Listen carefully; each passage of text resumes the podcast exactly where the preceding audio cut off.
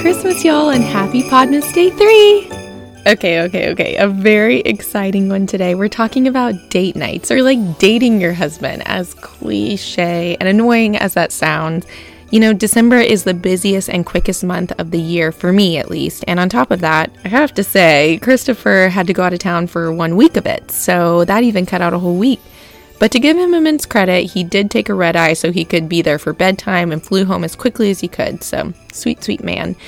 And y'all know, Christopher and I do prioritize weekly date nights, and we try not to miss a week without having precious babysitter time and because of that, we actually have a line item on our budget for babysitters. But so for today, I want to talk about holiday date nights because, in my opinion, they are among the best time of year for date nights.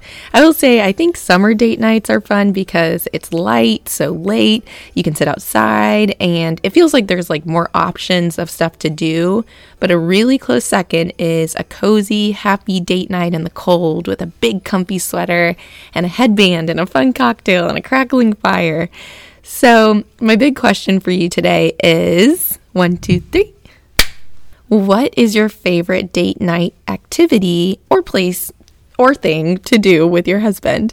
And, you know, mine starts with just being in the car with a bevy because, you know, in college we used to do this all the time because we both had roommates and it felt like the car was this little sacred space that we had alone time and we could talk about all the things and dream about all the things. And it kind of makes me giggle to think about us escaping roommates to have our alone time in the car in college because that's kind of what we're doing right now, except with three little tiny chicks. And, you know, these little chicks, they don't pay rent, they don't clean up after themselves, they always pick the movie and they pitch a fit if you don't choose what they want. But so, date nights, what do you like to do for them? so, okay, I'd mentioned that I love to wear like a big cozy sweater. And I think I mentioned this on the podcast that when I had Poppy, I did a big, huge closet declutter, and mostly because you know, a lot of the sweaters just didn't fit, but also because they were getting really pilly and worn out. And recently, I just learned from a good girlfriend here, Carrie, that you don't have to dry clean your cashmere. And I don't know if this is a, like a niche audience thing, but I just thought if I ever got cashmere, I'm going to treat it like gold. I'm going to dry clean it.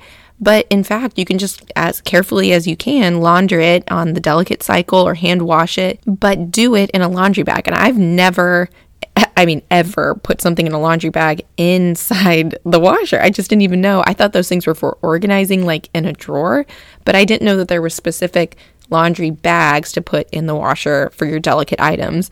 You know, it just reminds me that as an adult, so many of us are just flying by the seat of our pants, no manual on how to be a functioning adult. So I feel like from one shambly woman to maybe another, I'm just proud of us in this crazy season that we made it to Saturday and hopefully you're gearing up for a date night tonight with your husband. So, yeah, let's talk about that. For me, even though our primary babysitters have been with us for a while now, I still feel like there's an element of hosting that I like to do to thank them, on top of keeping my kids alive for a couple hours and granting me and Christopher some very important one on one time.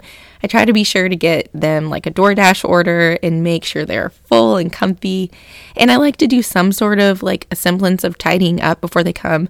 So hopefully they feel a sense of peace when they hang out with my kids. And you know, side note, this does make me sound like the most 1950s housewife sounding woman, but when Christopher lets me know when he's on his way home, I feel like I want to do some house resetting, get cooking, brush my teeth, and do my best to like make the moment he walks through the door a sense of respite. I don't know if that makes any sense. And to be clear, it's not like this is an everyday possibility, but if at all possible, I like to make the most out of every situation. And even Christopher coming home for dinner feels like something worth celebrating. And I feel like my girls, they feel that. And it just feels like the house is reignited and alive the moment Christopher walks through the door. I mean, I have so many videos on my phone of the girls sprinting around the corner yelling, Dad, when Christopher walks through the front door. And I remember so vividly when I was little, my dad leaving for work and coming home. And it just feels wild that all of a sudden that memory is happening right now in front of me, but I'm seeing it from my mom's point of view. So, to even pull on that thread, I just feel like Christopher and I, you know, we've had a different go at life than many of my friends who've had their parents and in laws down the road. And I say that with the sense that I'm both thankful, but also like super jealous that they can go on a date night and just know their kiddos are being taken care of by a grandparent.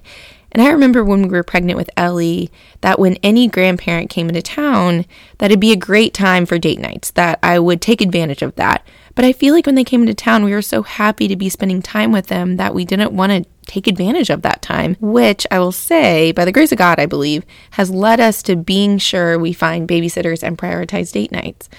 But you know, life doesn't always work out like that. So I'll be the first to say that I don't feel bad for throwing on a show and grabbing a glass of wine and calling the date night of the week just the couple minutes we have in the other room while the girls are watching a show. And I know that for me and Christopher, we're both intimate verbalizers, if you want to call it that, or at least we're enough of external processors to an extent that makes us long for moments like that to unpack ideas and dreams and worries and all the intricacies of our day. And I remember I had this boss long ago that was encouraging me to prioritize my marriage among a season of lots of work and lots of work travel because he felt passionately that if you weren't growing together, you're going to be growing apart. And you can set up as much boundaries and fail safes, but if you rely too much on those, you will all of a sudden pick your head up and not even recognize who you're married to. And that's super scary.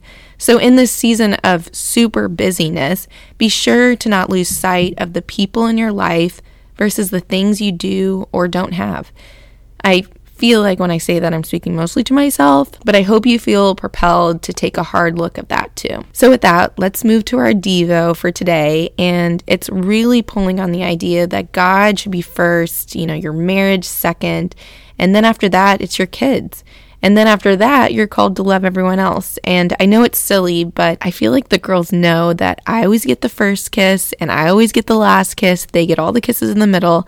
And they are so, so important to dad, but they are second to me.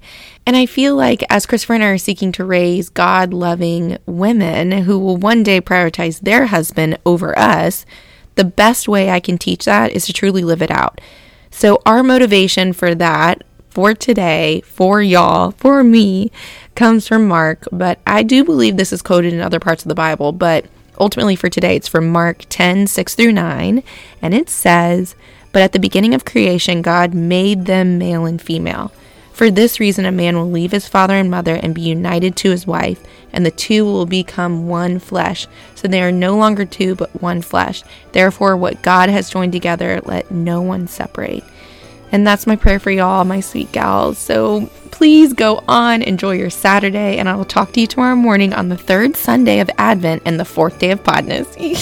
okay, love y'all so much.